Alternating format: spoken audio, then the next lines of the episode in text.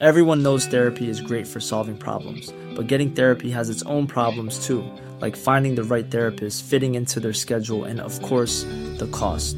Well, BetterHelp can solve those problems. It's totally online and built around your schedule. It's surprisingly affordable too. Connect with a credentialed therapist by phone, video, or online chat, all from the comfort of your home. Visit betterhelp.com to learn more and save 10% on your first month. That's BetterHelp, H E L P.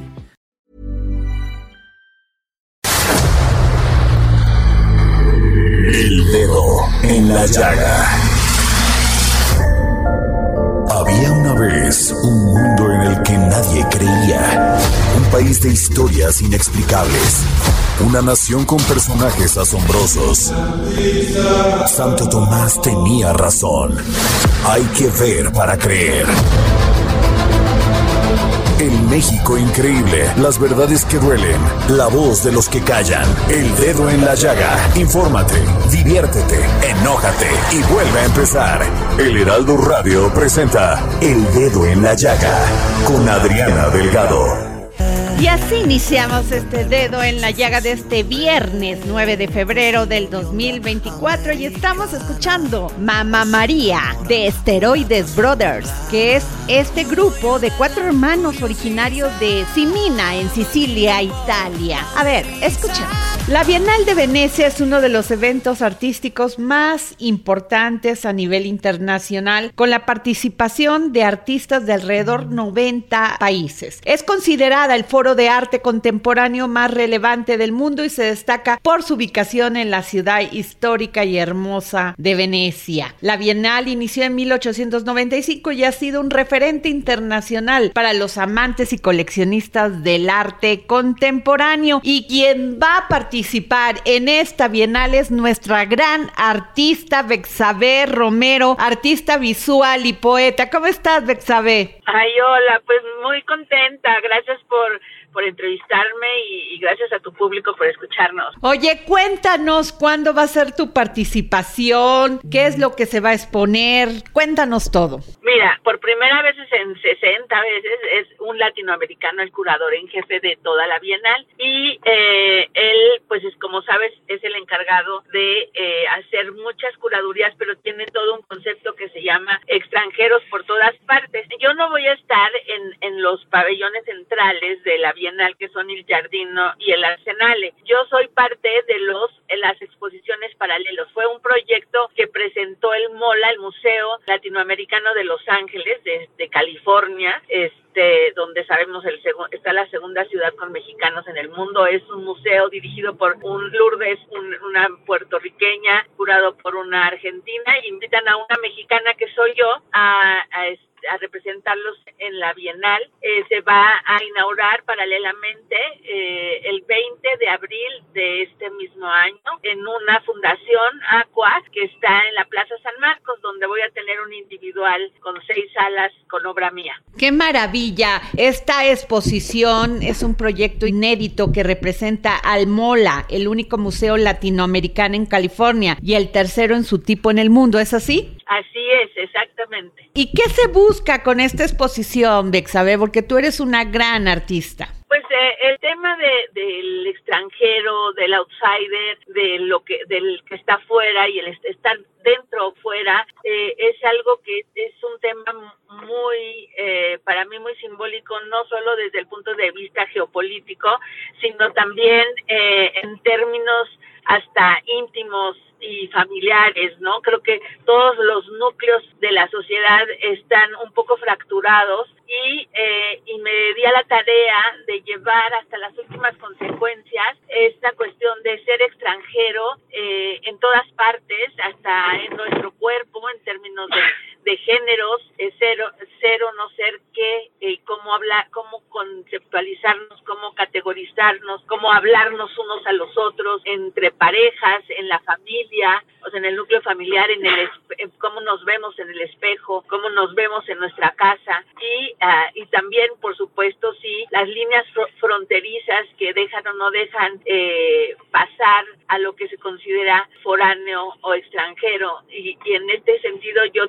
toco este, esas formas, esas líneas de fronteras que son, eh, que son punzocortantes, que son letales, que en estos días están generando muchas muertes y son parte de esas líneas que van a ser los dibujos de mi exposición. Así es, además hay que decir, Bexabe, que tú usas reciclados, productos reciclados como el hule, las llantas, autos, materiales en sí reciclados por este compromiso que tienes tú con el medio ambiente. Pues sí, creo que importante en todos los ámbitos, en todas las trincheras en las que estemos, eh, pues tomar conciencia de que es fundamental hacerlo, ¿no? Eh, eh, el ser cada vez más empáticos con nuestro planeta y reciclar lo más que podamos, ¿no? Tanto real como simbólicamente en mi caso. Y además hay que decir, Bexabe, que tú fuiste quien elaboró, diseñó la fachada del pabellón de México en la Exposición Universal de Dubái en el 2020. Fuiste, pues, trabajaste junto con las mujeres de Xatlán, Jalisco. Así es, tuve esa gran oportunidad en ese foro donde también eh, allí era muy importante eh, pues eh, tener un concepto de género, ¿no? En el mundo árabe hoy por hoy pues la mujer todavía tiene y aquí y en digo hasta aquí también, pero en ese en ese foro me parecía por eso mismo y desde México llevar el mensaje de mujeres de una comunidad y, y tender lazos hacia el mundo. Bexabe, ¿cómo se llama tu exposición? Para todos aquellos que deseen ir a verla y además qué maravilla, qué orgullo que nos representes en esta exposición. Se llama eh, el Espiral Sin Fin, el proyecto. Qué maravilla. Y también vas a exponer en Nueva York, Bexabe. Una exposición en Park Avenue, en espacio público, de cinco piezas monumentales que van a estar ah, cerca del, del Met, entre la 81 y 83. Qué maravilla. Pues muchísimas gracias, Bexabe Romero. Como siempre, te deseamos el mejor triunfo, el éxito, todo lo que tú te mereces, porque además de todo eres un gran ser humano. Ay, qué divina. Te agradezco muchísimo y gracias por tener la atención de, de, entrevistarme. No, gracias a ti. Gracias. Buen día a todos. Bye. Estás escuchando El Dedo en la Llaga con Adriana Delgado. Y desde Argentina y en exclusiva para el dedo en la llaga, escuchamos la cápsula del filósofo y escritor Hernán Melana, que hoy nos habla sobre Platón y el diálogo. Filosofía, psicología, historias con Hernán Melana.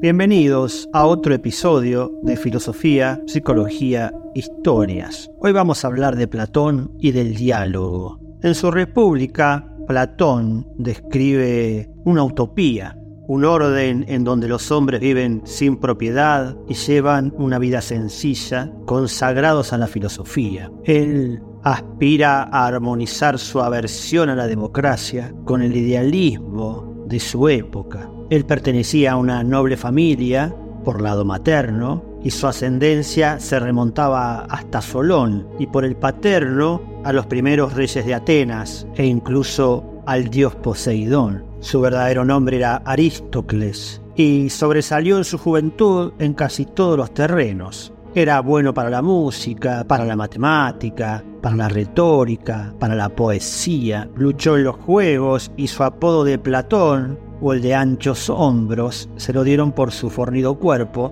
Combatió en tres batallas y ganó una recompensa por su valor. Escribió versos amorosos, epigramas, una tetralogía trágica, y en algún momento vaciló entre dedicarse a la poesía o a la política, cuando a los 20 años conoció a Sócrates. Quizás lo conocía de antes, pero a esa edad pudo comprender las enseñanzas del gran filósofo y deleitarse contemplando al anciano, cómo acorralaba a sus enemigos con sus preguntas Así que dejó sus poemas de lado, el atletismo, los amores y siguió a su maestro.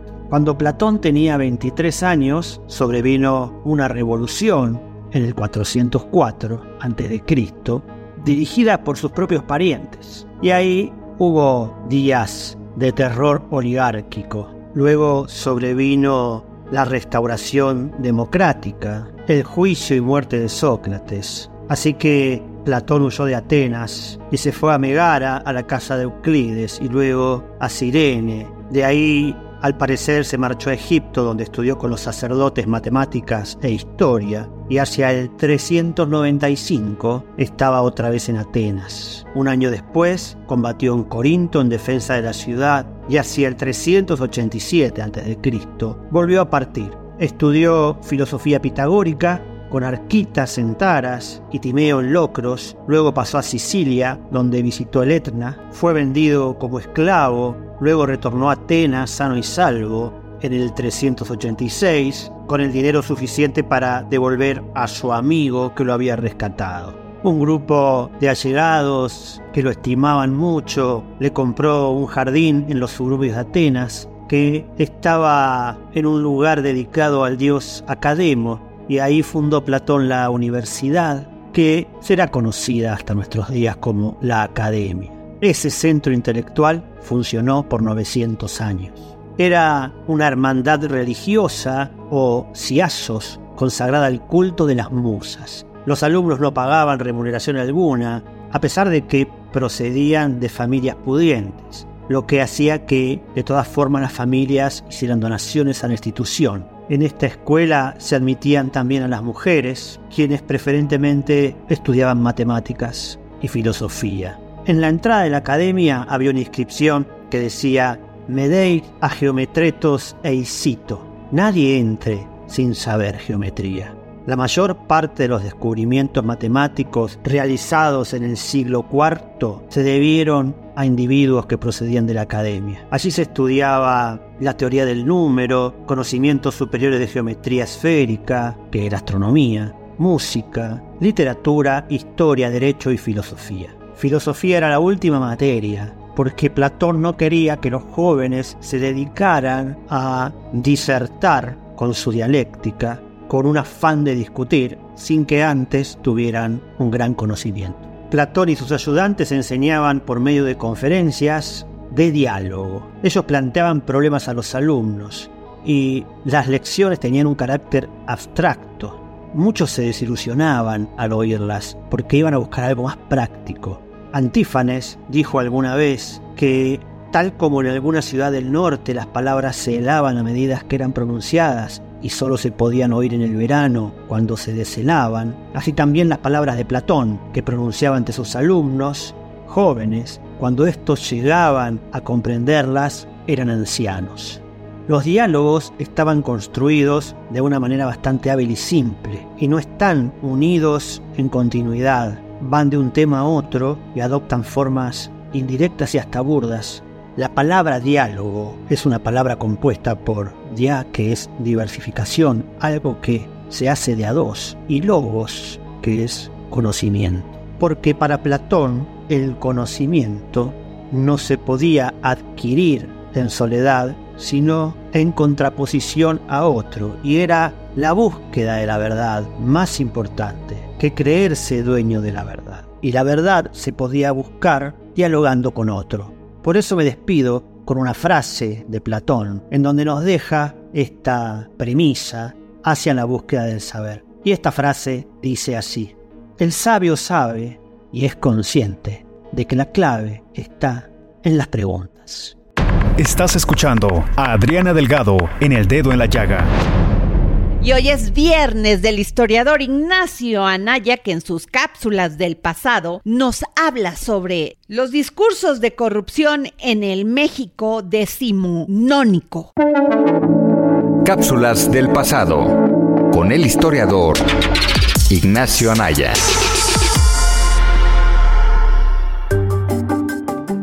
Hola Adriana, hola amigas y amigos del Dedo en la Llaga, soy Ignacio Minjares y esta es mi cápsula del pasado. La corrupción siempre es un tema que recorre los discursos políticos, las noticias y en general la percepción pública que hay de la política. Es más probable que creamos que un político es corrupto a que es honesto. Pues bien, no es para nada nuevo, aunque cada periodo tiene sus particularidades. En el México decimonónico, la corrupción era tema de rumores y ataques en la política. En este episodio veremos un poco más sobre esto. Comencemos.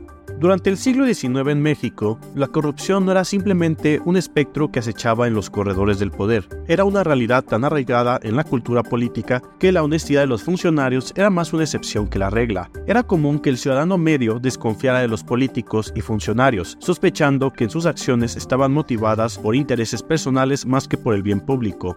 Esta suspicacia popular no carecía de fundamentos. Observadores de la época notaron que era razonable sospechar, dado el despliegue de riqueza que mostraban algunos políticos, claramente desproporcionada respecto a sus ingresos oficiales. El escepticismo se extendía a la gestión diaria de las rutinas burocráticas, donde el soborno y el cohecho parecían ser prácticas comunes y aceptadas. La percepción era tal que, según José María Luis Mora, se decía que, con poquísimas excepciones, no hay ni uno solo de los empleados que no se preste a ese modo más indecoroso. Las figuras prominentes de la política no estaban exentas de esta percepción. La corrupción de políticos de alto rango era un tema de dominio público, aunque rara vez se presentaban pruebas contundentes. Lo interesante es que, a pesar de la falta de evidencia, la credibilidad de la corrupción superaba con frecuencia a la presunción de honestidad.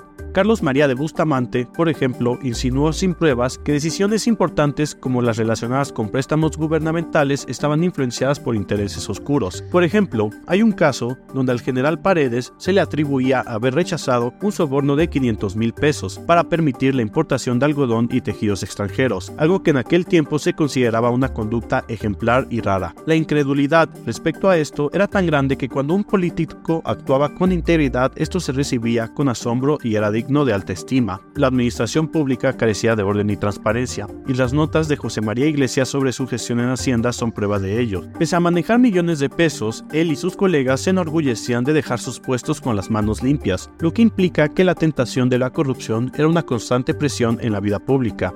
En retrospectiva, la corrupción en el México del siglo XIX se entrelaza con la política y la administración pública como una sombra alargada que distorsiona la confianza en el sistema. La honestidad no solo era inusual, sino que también era motivo de asombro y respeto. Este panorama histórico nos ofrece una perspectiva crítica para entender cómo los problemas de corrupción han evolucionado y tristemente persistido a lo largo del tiempo. Nos recuerda que el trabajo hacia una administración transparente y justa no es una lucha nueva, sino una batalla continua contra vicios antiguos que aún hoy día seguimos enfrentando. Espero que les haya gustado este episodio y recuerden escucharnos cada semana.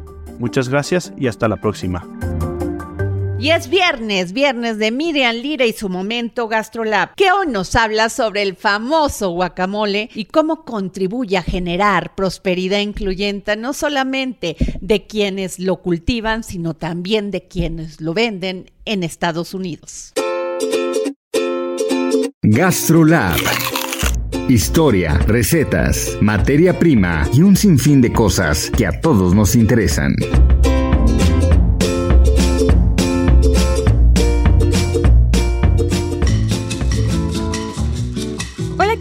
Amigos del dedo en la llaga, feliz viernes para todos ustedes y ya arrancando uno de los fines de semana más emocionantes para los fanáticos del fútbol americano, ya que este fin es el Super Bowl. Y es que este año el Super Bowl 58 no solo será el escenario de un enfrentamiento épico en el campo entre los 49 de San Francisco y los jefes de Kansas City, sino que también será una vitrina para celebrar la riqueza culinaria de México. Gracias a la exportación masiva de aguacate hacia Las Vegas, Nevada y en general a todo Estados Unidos, justo a tiempo para el gran juego de este 11 de febrero. En un despliegue impresionante de sabor y tradición, México se hará presente con 130 mil toneladas de aguacate, asegurando que este ingrediente esencial no falte en ninguna mesa durante el fin de semana del Super Bowl. Entre esta cantidad, 15.227 toneladas provendrán específicamente de Jalisco, una región que a pesar de enfrentar desafíos climáticos el año pasado, ha logrado superarse y contribuir significativamente a esta cifra récord. Pero, ¿qué significa esto para los amantes de la gastronomía y los aficionados al fútbol americano? Pues bueno, un fin de semana repleto de antojitos mexicanos donde el aguacate por supuesto será el rey. Desde el guacamole clásico hasta innovaciones culinarias, los asistentes y espectadores podrán disfrutar de una variedad de platillos que celebran por supuesto la diversidad y el sabor de todo México. Este evento no solo es una oportunidad para disfrutar del deporte y de la comida, sino también un momento para reconocer la importancia de la agricultura mexicana, su capacidad para unir a las personas en eventos de gran relevancia como por supuesto es el Super Bowl. Así que mientras nos preparamos para los touchdowns y las jugadas emocionantes, no olvidemos servir un buen plato de nachos con guacamole, tostaditas de aguacate, y quizás experimentar con nuevas recetas que honren a este ingrediente tan versátil. El Super Bowl este 2024 promete ser no solo una batalla en el campo, sino una celebración de sabores que trascienden fronteras, uniendo aficionados de todo el mundo en un festín que promete ser tan memorable como el juego mismo. Así que toma nota de los siguientes antojitos para que sorprendas a tus invitados. ¿Qué te parece un dip de aguacate y yogur?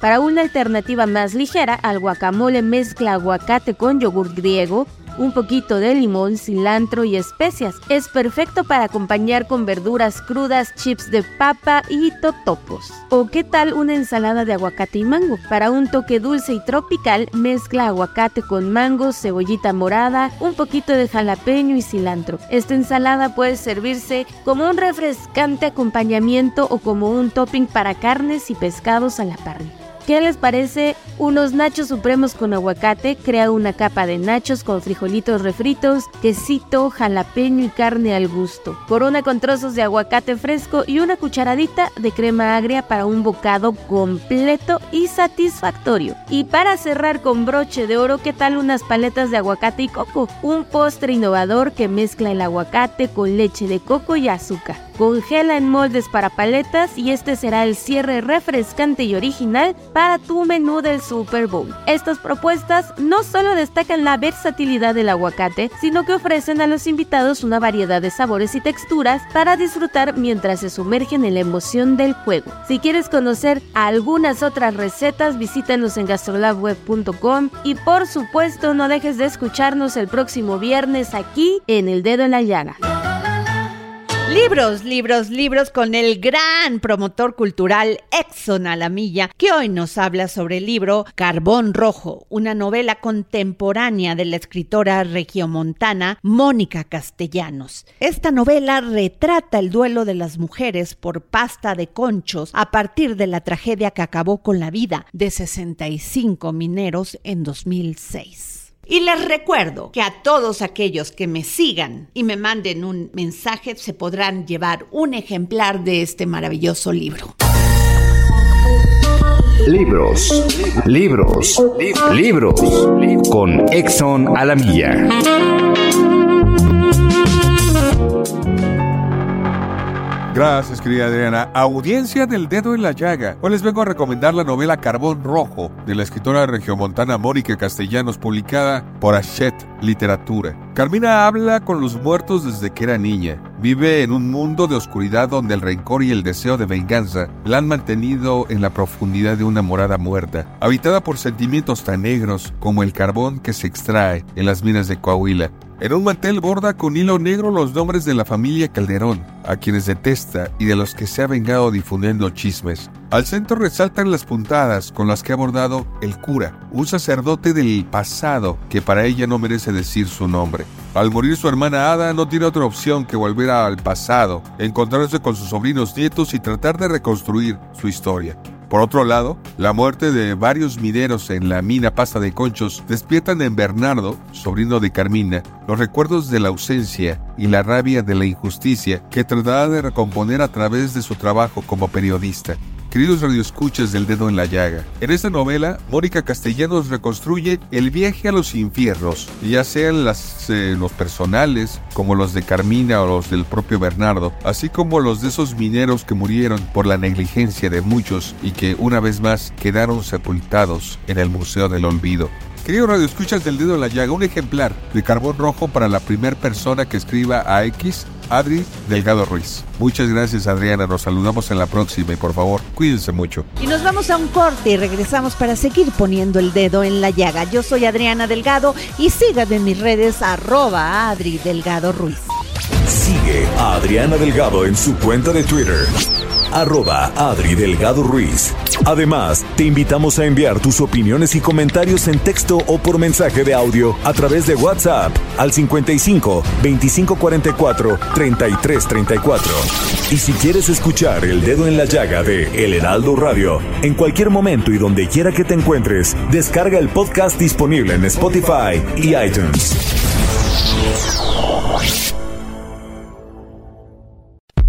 Sigue a Adriana Delgado en su cuenta de Twitter en arroba Adri Delgado Ruiz. Y envíanos tus comentarios vía WhatsApp al 55 25 44 33 34 o 55 25 02 21 04. Adriana Delgado, entrevista en exclusiva. Hey, I'm Ryan Reynolds. Recently, I asked Mint Mobile's legal team if big wireless companies are allowed to raise prices due to inflation. They said yes. And then when I asked if raising prices technically violates those onerous two year contracts, they said, What the f are you talking about, you insane Hollywood ass? So to recap, we're cutting the price of Mint Unlimited from $30 a month to just $15 a month. Give it a try at mintmobile.com slash switch. $45 up front for three months plus taxes and fees. Promoting for new customers for limited time. Unlimited more than 40 gigabytes per month. Slows. Full terms at mintmobile.com. Al actor e influencer Luis Castilleja, el Temach. ¿Cómo detectar una mujer tóxica? Una mujer egoísta, una mujer que se victimiza y una mujer que no se responsabiliza por sí misma. ¿Qué hacer? Huir. No, no somos ni somos terapeutas, porque también hay esto, ¿no? De los dos lados, hombres y mujeres. Queremos sanar al otro con amor, queremos curar al otro. No es ni nuestra responsabilidad, ni tenemos la capacidad, ni funciona, ni se va a lograr. Entonces, entiendo esta, yo le llamo síndrome de superhéroe. Entiendo esta idea de el relojero, yo te voy a arreglar, el Superman, yo te voy a salvar. Pero ni tenemos la capacidad ni el conocimiento. Entonces, si tú estás viendo que hay algo que no está operando bien ahí, sale ahí, relacionate con alguien que sí esté pues trabajada, sana y digamos que el lado congruente de eso, la otra parte de eso es que uno es responsable de estar sano, uno es responsable de justo, yo no voy a arreglar a nadie, es mi responsabilidad sanarme, pero tampoco espero que venga alguien a arreglarme, que venga alguien a sanarme, que venga alguien a educarme, yo me educo. Jueves, 10.30 de la noche, El Dedo en la Llaga, Heraldo Televisión. Y regresamos de un corte, no sin antes recordarles mis redes sociales, arroba Adri Delgado Ruiz. Y el próximo jueves a las 10.30 de la noche por el Heraldo Televisión, usted y yo tenemos una cita porque entrevisté al famoso influencer Luis Castilleja, el famoso Temach. Y tengo en la línea a mi querido Enrique Ortiz, divulgador cultural, pero además mejor conocido como Tlatuani Cuauhtémoc. ¿Cómo estás, mi querido Enrique? Hola Adriana, muy bien, un gusto estar en tu espacio el día de hoy. Gracias. Enrique, a ver, se conoce como decena trágica al golpe del Estado militar que tuvo lugar del 9 al 19 de febrero de 1913 para derrocar a Francisco y Madero de la presidencia de México. Y yo quiero que nos hables de esto porque conocer la historia es no repetir los mismos errores. Efectivamente, ¿qué sucede? Eh, bueno, el inicio de la decena trágica es precisamente el 9 de febrero de 1913, cuando un grupo de militares comandados por Manuel Mondragón deciden liberar a nada más y a nada menos que a Bernardo Reyes, quien había sido secretario de guerra durante el porfiriato. Él se encontraba en la cárcel de Tlatelolco y también a nada más y a nada menos que al sobrino del tío, me refiero a Félix Díaz, sobrino de Porfirio. Ajá. Ellos muy temprano, el 9 de febrero, los liberan y con el apoyo de eh, la escuela de aspirantes de Tlalpan, así como algunos contingentes, algunos militares que están inconformes con el gobierno de Madero y de Pino Suárez, marchan hacia lo que es Palacio Nacional. Ahí los recibiría el general eh, Lauro Villar y lograría expulsar a aquellos que habían logrado tomar momentáneamente Palacio Nacional y después repelería el ataque comandado por Bernardo Reyes, Manuel Mondragón y Félix Díaz, el cual entró al Zócalo por la calle de Moneda. Esto se da un enfrentamiento, una balacera de algunos minutos frente a la plaza, eh, bueno, frente al Palacio Nacional, en lo que actualmente es el Zócalo, ese domingo 9 de febrero, para mala suerte de muchos mexicanos, ese día, a esa hora, iba terminando la misa de la Catedral Metropolitana. Por lo tanto, muchos mexicanos que iban saliendo de la ceremonia religiosa fueron alcanzados por las balas, así como algunos mirones que nunca faltan en la historia nacional y de la Ciudad de México, pues que estaban ahí, ¿no? Viendo el suceso, también les tocaron, tocaron balas perdidas. En el enfrentamiento, eh, Bernardo Reyes a caballo le pide a Lauro Villar pues que desista de defender Palacio Nacional y que le permita la entrada a él y a sus hombres porque van a establecer un nuevo orden, un nuevo gobierno, ¿no? A lo que Lauro Villar le comenta que eso es imposible, que la lealtad de él se encuentra con el presidente Madero y el vicepresidente Pino Suárez. Y en algún momento Bernardo Reyes hace una especie de finta, trata de arrojarle el caballo a Lauro y en ese momento se arma la balacera, una tremenda balacera en la cual muere Bernardo Reyes, quien recordemos fue padre de Alfonso Reyes, importante escritor no mexicano. Para ese momento ya se enteró de esta situación el presidente Madero que se encuentra en Palacio de Chapultepec y con la ayuda de lo que son los cadetes del heroico colegio militar eh, se realiza, se concreta lo que es la marcha de la lealtad bajando desde el castillo de Chapultepec hasta Palacio Nacional. Ahí en el cruce de eh, eh, Juan de Letrán, o sea, eje central y Madero, va la marcha de la lealtad encabezada por el presidente de México, se escucha un balazo, y en ese momento Madero se resguarda en eh, un negocio, un establecimiento de fotografía, ¿no? Fotografía de guerra, y ahí lo alcanza nada más y nada menos que Victoriano Huerta vestido de civil, quien decide poner su espada, poner su conocimiento, su estrategia a las órdenes del presidente Madero y hay una foto, ¿no? Una foto importantísima en ese balcón donde aparece precisamente Madero acompañado del que sería el gran traidor de la historia nacional, Victoriano Huerta, conocido también como el Chacal, apodado como el Chacal.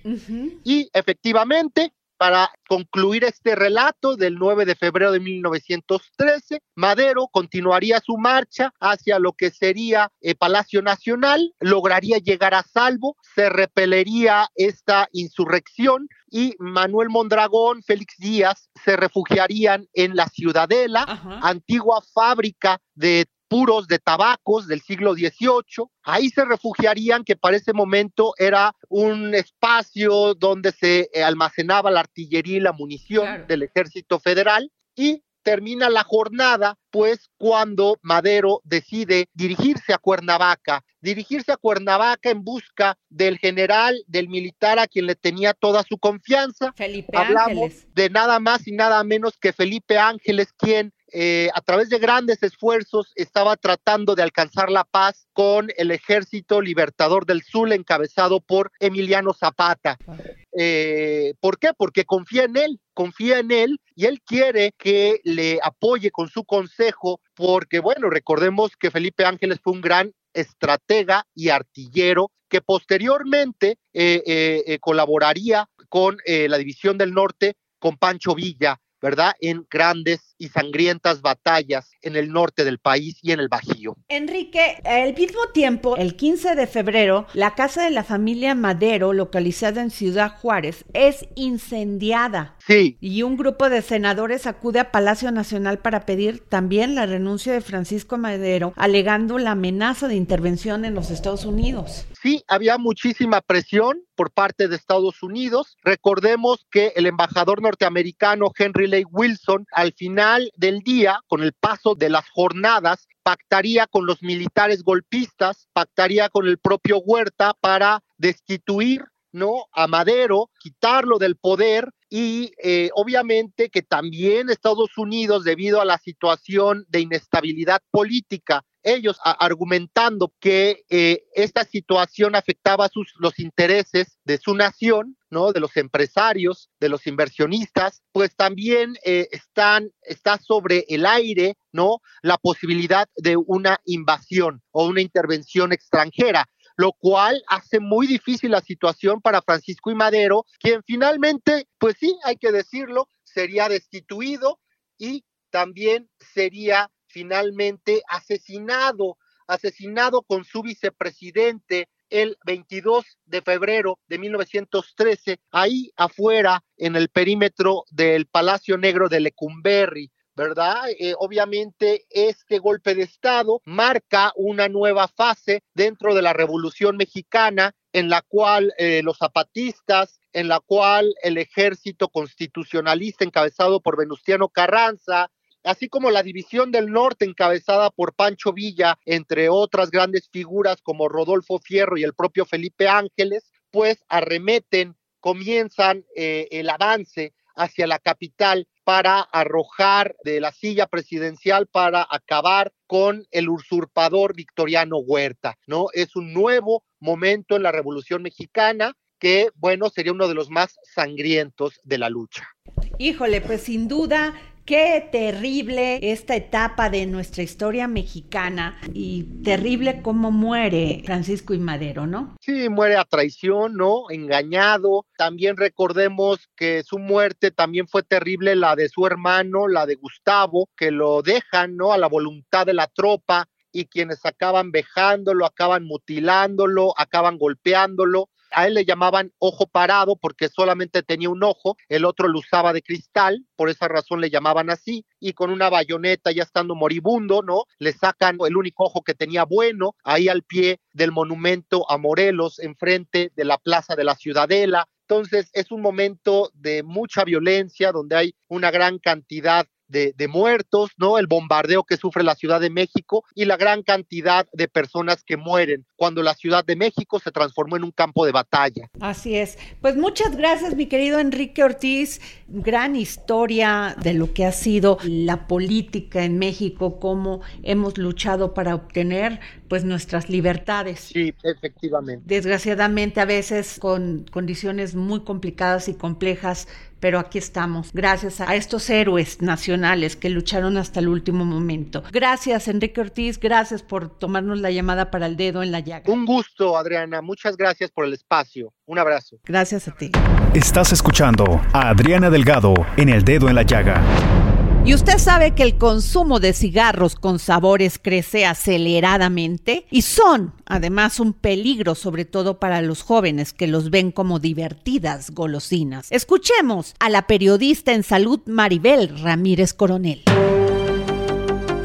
Hola Adri, un gustazo estar aquí de nuevo como cada viernes para el dedo en la llaga, pues teniendo aquí siempre temas de salud pública. Fíjate que se tiene la idea de que en México pues sí se ha ido controlando el consumo de cigarrillos gracias a pasos importantes en las políticas antitabaco, aquello de declarar los lugares cerrados libres de humo, todos los edificios públicos y en general también ya los privados, no se puede fumar en lugares cerrados, los restaurantes ya tienen áreas específicas para fumar, en general ya no es bien visto fumar, o sea, México se ubica, tiene la imagen en el mundo de que ha tomado medidas para limitar el tabaquismo y se entiende que el número de fumadores no ha crecido. Eh, esa es la idea que se tiene tanto de México como de, que de Brasil. Pero hay evidencias que las cigarreras, las tabacaleras han encontrado una nueva estrategia para seguir penetrando con sus productos y particularmente entre el consumidor joven. Y entonces ahora con estos cigarrillos de sabor que son tipo capsulitas que al apretarse con los dedos explotan y detonan el sabor. Lo detonan antes de encender el cigarrillo y entonces en el momento que lo detonan sale el sabor y entonces ya encienden el cigarrillo y eso pues puede llegar a ser divertido para los jóvenes, lo toman como juego y los sabores ya cada vez es una gama enorme. Digamos, hay sabores frutales como chicle, sandía, pepino. Antes nada más existían los mentolados, si recordábamos hace décadas, digamos en los 80s, 90s, pues habían los mentolados y había un, era un segmento pequeño el que fumaba los mentolados, pero pues no crecía gran cosa. Ahora ya no solo son de menta, hay infinidad de sabores, hay sabores herbales, Incluso hay las opciones de meterles dos cápsulas. Los chavos ya compran las capsulitas por separado que también las venden y meten las capsulitas como para mezclar dos sabores diferentes y eso pues les resulta atractivo como si fuera una golosina y lo toman como juego o como inofensivo cuando son cigarrillos con todos sus agravantes y ya sabemos que los cigarros no son seguros. Ningún producto de tabaco es seguro, genera enfermedades, esto ya está demostrado, ya está muy muy claro. Y bueno, pues ahora hay un estudio del Instituto para el Control Global del Tabaco, que es, un instituto que está dentro de la Escuela de Salud Pública Bloomberg de la Universidad John Hopkins, que publicó recientemente los resultados de una investigación donde se menciona que el mercado mundial de cigarrillos de sabores o en cápsulas está creciendo rápidamente, pero muy notoriamente en América Latina, y examinó las tendencias particularmente de los patrones de ventas en México y de, detectó y dio la evidencia de cómo en México sí han subido al menos más de 20%, bueno, cerca de 20% este segmento de cigarrillos y, este, y lo han hecho de manera constante entre 2018 y 2021. Es algo serio que se tiene que tomar en serio, que debe ser una alerta para las autoridades para regularlos y para poner medidas, para acotar a la industria que lo ha hecho sigilosamente porque le ponen eh, las cajetillas ya son de colores, les ponen nombres pues divertidos, así como de juego para que los jóvenes, para que sean atractivos para los jóvenes. O sea, es claro que la industria tabacalera se sigue afianzando, busca maneras, resquicios y encuentra la manera de hacer crecer los mercados, los segmentos y tener éxito. Y ahí está el caso de Malboro, que sigue siendo una de las marcas más valiosas del mundo. En el 2023 vendió más de 34.700 millones de dólares. De ese nivel es su valor. Entonces, pues, ¿cómo van a perder ese mercado las tabacaleras? Y entonces, en este segmento de, de los cigarros con sabor que le están llegando a los jóvenes, ven una posibilidad de seguir creciendo, pero pues hay que limitarlas. Muchas gracias, Adri. Un saludo a toda la auditorio.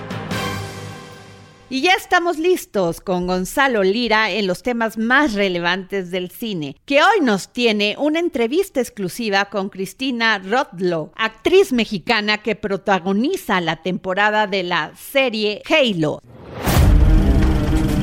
Es tiempo del séptimo arte, películas, cortometrajes, series, documentales y excelente música con Gonzalo Lira.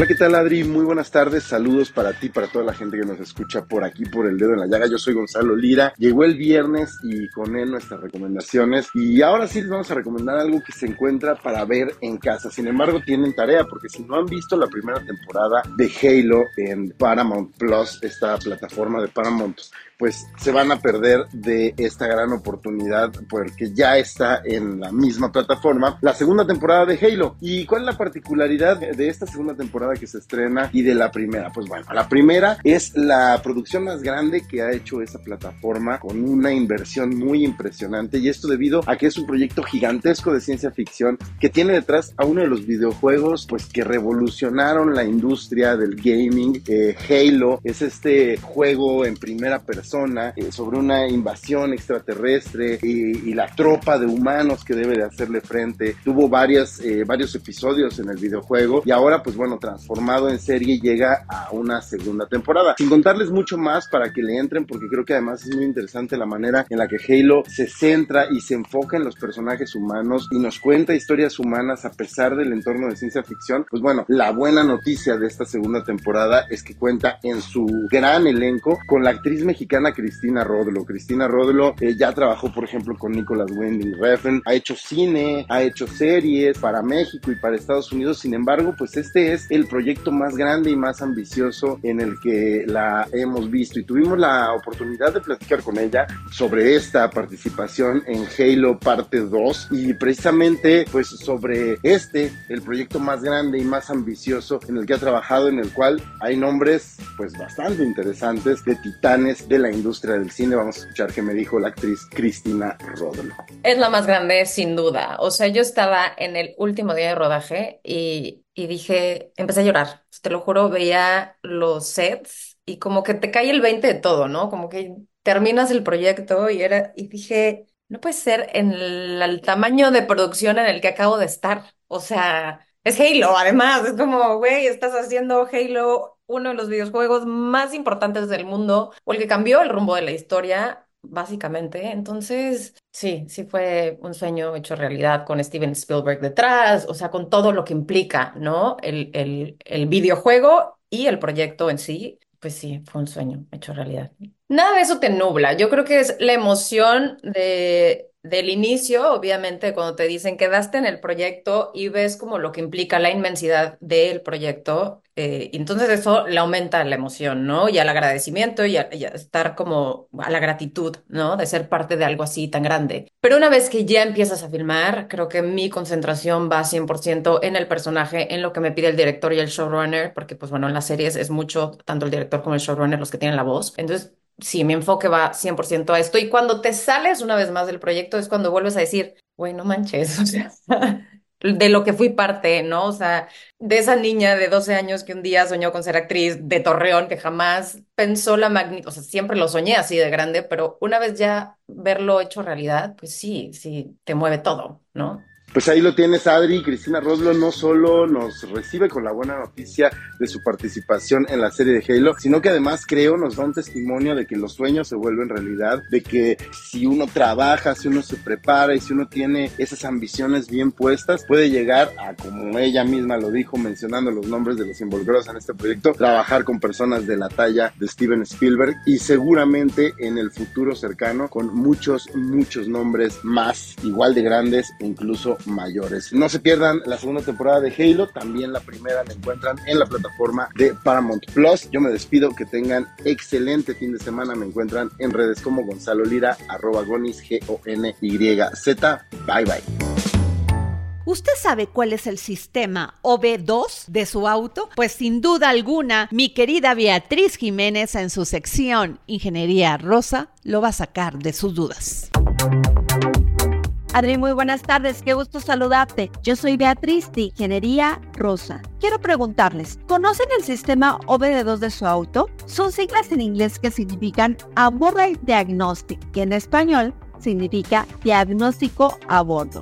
Pero, ¿cuál es la función principal de su OBD2? Era el año de 1988 cuando se imponía en California la instalación del OBD2. Esto para todos los coches a gasolina, con el único fin de controlar y reducir las emisiones contaminantes. El sistema OBD2 controlaba este valor y cuando se elevaba por encima del estipulado, avisaba inmediatamente. A partir del año 2000, el OBD2 fue obligatorio en coches a gasolina. Desde el 2003, en todos los coches a gasolina europeos ya contaban con el OBD2 y los camiones a partir del 2005 fue obligatorio para ellos. El funcionamiento del OBD2 se puede definir en tres pasos importantes.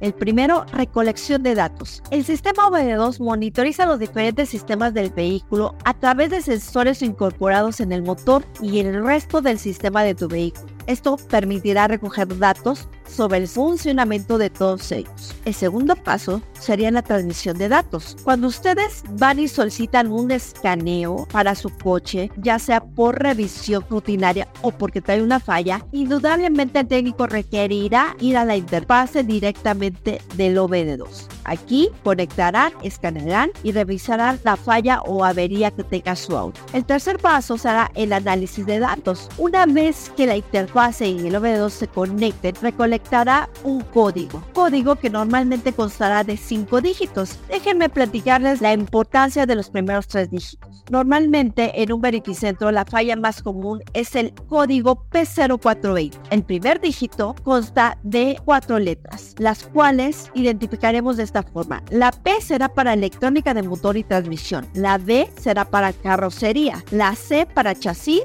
y el U será un dato no definido. El segundo dígito refiere a la organización responsable de definir el dígito, es decir, organizaciones como SAE o directamente el fabricante del vehículo. El tercer dígito especifica una función concreta del coche. Es por ello que si tenemos un código P0420, referimos que la P refiere directamente a que tiene un problema en mi motor. El 0 que está regulado por una empresa, pero el 4 es el que nos está indicando que directamente tiene un problema en el control de emisión auxiliar, es decir, tenemos problemas en las emisiones por eso es un código muy común. Como siempre, es un gusto compartir contigo información que pueda ser útil para el mantenimiento de tu auto. Que tengas excelente tarde.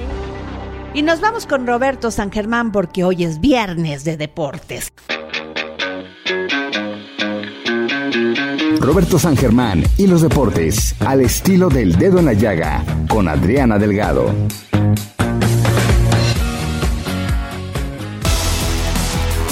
Buenas tardes, mi querida Adriana. Buenas tardes a toda la gente que nos sintoniza. Pues ya tenemos los deportes aquí en el dedo en la llaga. Y pues vamos a hablar del Super Bowl 58 que se juega este fin de semana a las 5 y media de la tarde. Este partido va a ser allá en Las Vegas. Y bueno, el equipo de San Francisco salta al emparrillado como el equipo favorito para llevarse este Super Bowl de la mano del señor Prodi, del señor eh, irrelevante, así se le dice, porque fue el último jugador que se seleccionó hace dos años en el draft. Y pues bueno, así se pone ese apodo, así como que fue nada más pues lo que quedaba. Y pues ha llevado al equipo de San Francisco a jugar un Super Bowl. Pero por el otro lado tenemos al señor Patrick Mahomes, que todos los partidos que ha tenido en esta postemporada han sido de visita y nadie esperaba que ganara en el frío de Búfalo. Nadie esperaba que ganara en Baltimore. O sea, no han sido favoritos y ya están en el Super Bowl. Hay que recordar que el señor Mahomes tiene un buen equipo a la ofensiva, pero creo que su defensiva secundaria es muy buena. Hace un duelo de estrategias entre Kyle Shanahan, eh, head coach de San Francisco, contra el señor Andy Reid, un viejo lobo de mar. Y pues va a ser un partido muy, muy interesante. Yo creo que Patrick Mahomes vuelve a levantar el trofeo Lombardi lo siento por los seguidores de San Francisco, pero creo que ahí va a ser la diferencia. Mahomes tiene mucho más experiencia y es mejor quarterback que el señor Prodi. Así que los invitamos a que vean este duelo. Hasta aquí la información deportiva, mi querida Diana. Yo soy Roberto San Germán y les deseo a todos ustedes que pasen un buen fin de semana. Y esto fue todo aquí en El Dedo en la Llaga. Gracias por escucharme, pero sobre todo, gracias por permitirnos entrar en su corazón. Tenga usted un gran fin de semana. El Heraldo Radio presentó El Dedo en la Llaga con Adriana Delgado.